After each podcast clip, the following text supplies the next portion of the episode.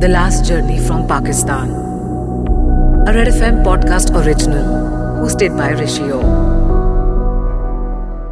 hello and welcome to the podcast the last journey from Pakistan I am Rishi आज के episode में हमारे जो गेस्ट हैं lieutenant colonel retired Balwant Singh ये थे चौदह साल के, जब इन्होंने पार्टीशन में अपना सब कुछ खोया। चौदह साल। इस उम्र में बच्चे पढ़ाई करते हैं, अपने दिल को समझने लगते हैं। पेरेंट्स आगे क्या बनोगे, बस यही कहकर पढ़ाई करने की जिद करते रहते हैं। लेकिन 1947 के दौर में इस उम्र के यंगस्टर ने जो देखा, जो समझा और जो उन्हें करना पड़ा, इनकी कहानी सुनकर आप दिल से यही कहेंगे this is just not fair मेरा नाम lieutenant colonel Balwant Singh retired. मेरा जन्म 10 अक्टूबर 1933 में एक बड़ा कस्बा पाकिस्तान का था, जिसका नाम था अहमदपुर सयाल।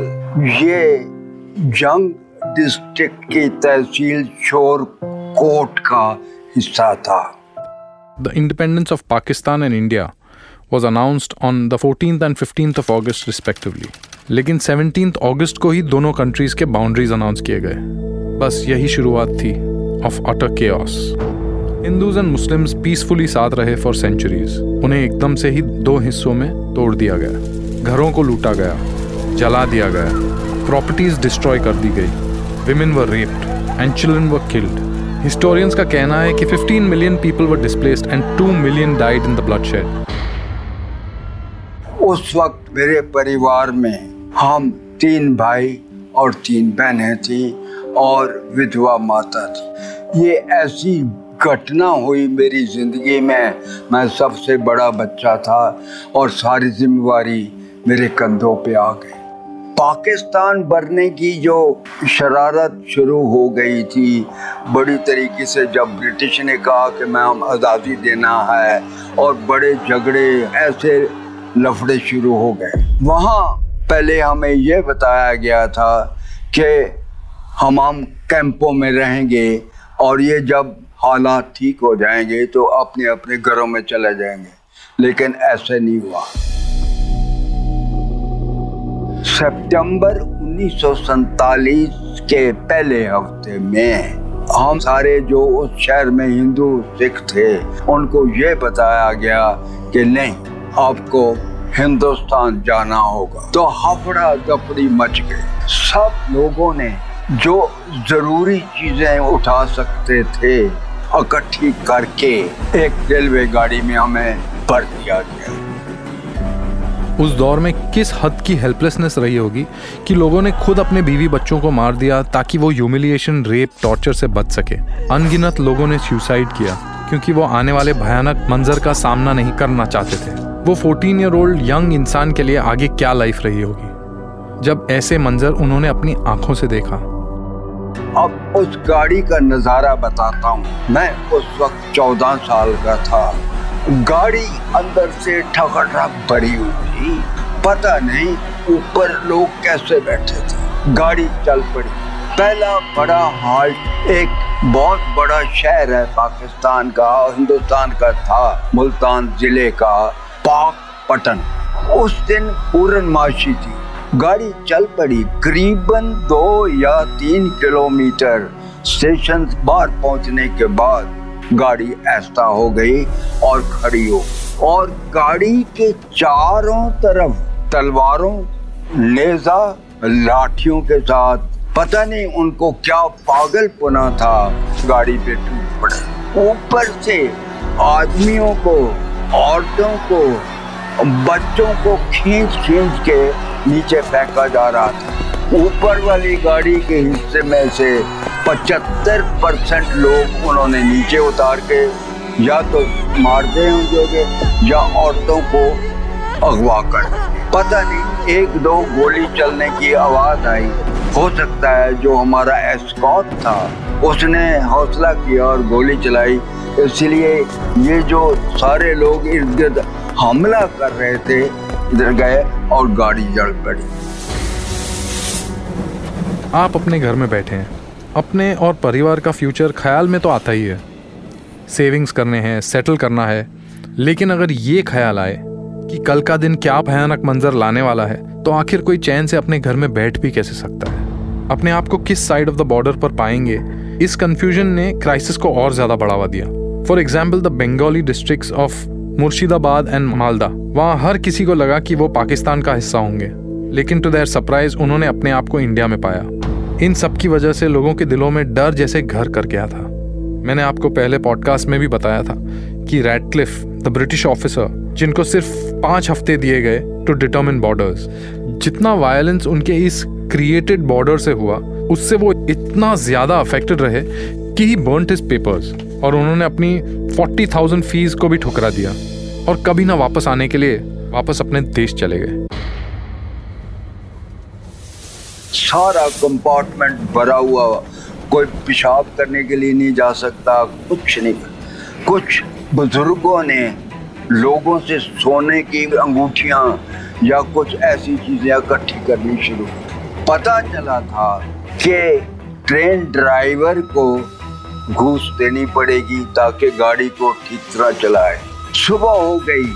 हर एक स्टेशन पे इनको मत जाने दो हिंदुस्तान में। किसी को गाड़ी को खून से लगा दो। लेकिन पता नहीं क्या हुआ। हम कसूर रेलवे स्टेशन पे पहुँच गए। कसूर जो है, एक्सचेंज पॉइंट था हिंदुस्तान और पाकिस्तान के रिफ्यूजीज का। जब हमारी ट्रेन वहाँ पहुँची तो प्लेटफॉर्म नका नक भरा हुआ शाम हम बाथरूम नहीं जा सकते। पानी पीने की सुविधा नहीं। खाने पीने का तो सवाल ही नहीं। एक बहुत बड़ा ग्रोह लेजे तलवारें लेते हुए हमारे प्लेटफॉर्म की तरफ़ बढ़ा। मैं तीन चार दिन से सोया नहीं था। एक बहुत ऊँचा बिस्तरे का ढेर था। मैं उस पे जाके लेट गया। थोड़ी देर के बाद जब वो हमलावर हमारे प्लेटफॉर्म के बिल्कुल पास आ गए तो हिंदुस्तानी फौज की गोलियाँ चलाई और उनको बिखेरने की कोशिश की। मेरे बिस्तरे के ढेर के बिल्कुल पास ही एक फौजी नौजवान ने बिस्तरों का एक चबूतरा बना के बैठ के राइफल के साथ हमलावरों पे अटैक कर रहा था। थोड़ी देर के बाद बड़े ज़ोर की गोली की आवाज़ सुनाई दी और उस नौजवान को गोली लग गई। अंधेरा हो गया। रात को गोलियाँ चलती रहीं। किसी तरीके से सुबह तक ये फायरिंग होती रही, लोग आते रहे। हमें ये पता चलता रहा कि जो भी थोड़ी दूर प्लेटफॉर्म पे पास या इधर गया है, वो आया नहीं या बड़ी मुश्किल से बच के आया है।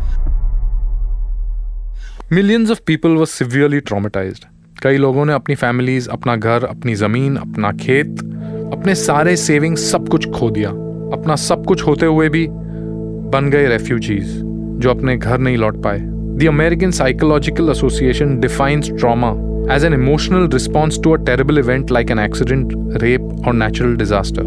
Immediately after the event, shock and denial are typical. Trauma रहता ही है और लोगों को लंबे समय तक हॉन्ट करता है काम करने की कैपेसिटी कम हो जाती है। किसी को सपोर्ट नहीं कर पाता इंसान। डेली नॉर्मल लाइफ जीना मुश्किल हो जाता है।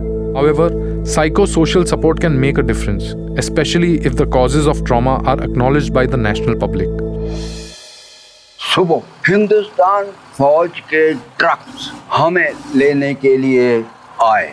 आप यकीन मानिए हम लोगों को ऐसा ऐसा उन्होंने बाहर निकाला प्लेटफॉर्म के बाहर और ट्रकों में बिठाना शुरू किया। सारा रास्ता डेड बॉडी मुर्दों से भरा हुआ।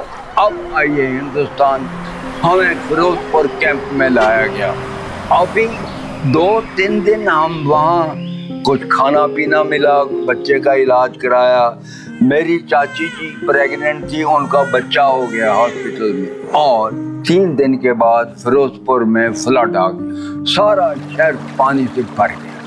तो हफड़ा दफड़ी में मैं, चाचा जी का परिवार और और कुछ लोग। चाची जी को हमने चारपाई नए बच्चे के साथ उठाया और सारी फैमिली जो है, पैदल रेलवे लाइन के साथ साथ पटियाला की नाभा की तरफ़ जाती हुई रेलवे लाइन, छोटा सा रेलवे स्टेशन है, कासू बेगू, वहाँ। अब वहाँ पे उस बच्चे को वो ब्लड पॉइजनिंग हो चुका था और उसकी मृत्यु हो गई। और मेरे सामने हमने मिलके उसको प्लेटफॉर्म पे नहलाया जो सिस्टम है और थोड़ी दूर जाके उसको जला दिया। 1947 पार्टीशन सबसे बड़ा चैलेंज लाया इंडियन रेलवेज के लिए। कोई सिस्टम ऐसा नहीं बनाया गया था कि पार्टीशन में माइग्रेट करने वालों को बचाया जा सके, सेफ़ रखा जा सके। एक ट्रेन पर हमला होता, उसके जवाब में कई और ट्रेन को जलाया जाता। एक ना खत्म होने वाला खूनी जुनून बन चुका था। कुछ लोगों को लाशों में अंदर छुप कर अपने आप को बचाना पड़ा। उस दौर के लोगों ने कितना कुछ सहा, और ये सब जब आपकी कोई गलती नहीं। किसी भी रिलीजन को मानना आखिर गलती कैसे हो सकती है? कहते हैं, रिलीजन इंसान को ऊपर वाले के करीब लाता है। फिर इसी की वजह से लोग इंसान से हैवान क्यों बन गए?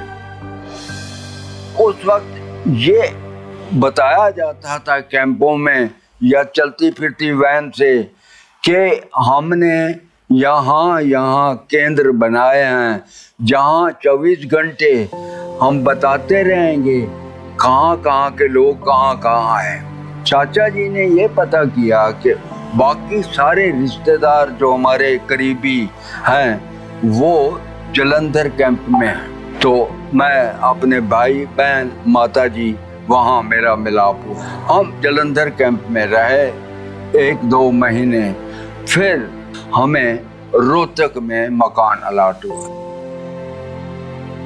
1947 दौर के लोग जो बच्चे थे, वो जल्दी ही बड़े हो गए।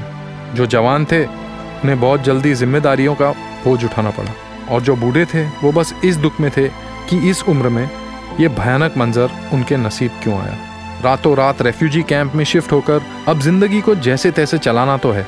कोई भी काम मिलता, लोग किसी तरह बस खाने का जुगाड़ कर लेते। इस पॉडकास्ट को करते हुए एक ख्याल आते ही मेरे रोंगटे खड़े हो जाते हैं। अपने घर कभी वापस न जा सकने का डर, घर के पेपर्स होते हुए भी उसको अपना ना कहने का दुख। बेमतलब बिना किसी गलती या दुश्मनी के अपने अपनों को मरते हुए देखने का दुख। आज भी सोचकर डर जाता हूँ कि उस दौर के लोगों ने आखिर लाइफ में आगे चलना कैसे सीखा होगा। सब कुछ पीछे छोड़कर आगे चलना उनके लिए कितना मुश्किल रहा होगा। अब सारी जिम्मेवारी अपने भाई बहनों की, उनकी शादियाँ, उनको पढ़ाना मेरे जिम्मे था। क्या करता? छोटी मोटी नौकरी करता रहा। मन में लगन रही, मैं 1952 में फौज में चला गया। नवंबर 1985 जबकि मैं 52 इयर्स का यंग मैन था रिटायर हो गया। उस वक्त तक 1961 में मेरी शादी हो गई थी। हमारे दो बच्चे थे।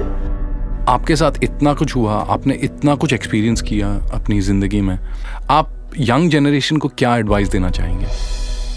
अगर कोई इंसान का इरादा पक्का हो तो वो अपने मन को गिरना से कैसे बचाता है? मैं जब से चला हूँ,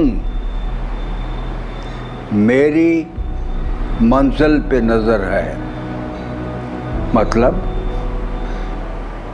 बहुत प्रॉब्लम्स आएँगी, दिक्कतें आएँगी, लेकिन निशाना तो होना चाहिए ना।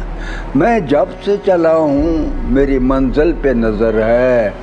कभी मुड़ के पील पत्थर नहीं देखा। अगर मैं मुड़ मुड़ के देखूँ तो मैं थक जाऊँगा देख देख के। यहाँ मुझे कांटा लगा, यहाँ मेरे पाँव में कंकर यू हैव टू वॉक मैं जब ये दर्दनाक कहानियाँ सुनता हूँ, बस ये लगता है कि कोई भी रिलीजन इंसान से बड़ा कैसे हो सकता है। 1947 में लोगों ने जो रिलीजन के नाम पे किया उससे उनका रिलीजन तार तार नहीं हुआ होगा। क्या रिलीजन का मीनिंग इस तरह का ब्लड शेड है? कहाँ गई ह्यूमैनिटी महात्मा गांधी जी बहुत दुखी थे इन सबसे। उनकी ये लाइंस जो आज भी इंसानियत का पैगाम देती है। You must not lose faith in humanity humanity is an ocean if a few drops of the ocean are dirty the entire ocean does not become dirty. The Last Journey from Pakistan. A Red FM podcast original hosted by Rishi.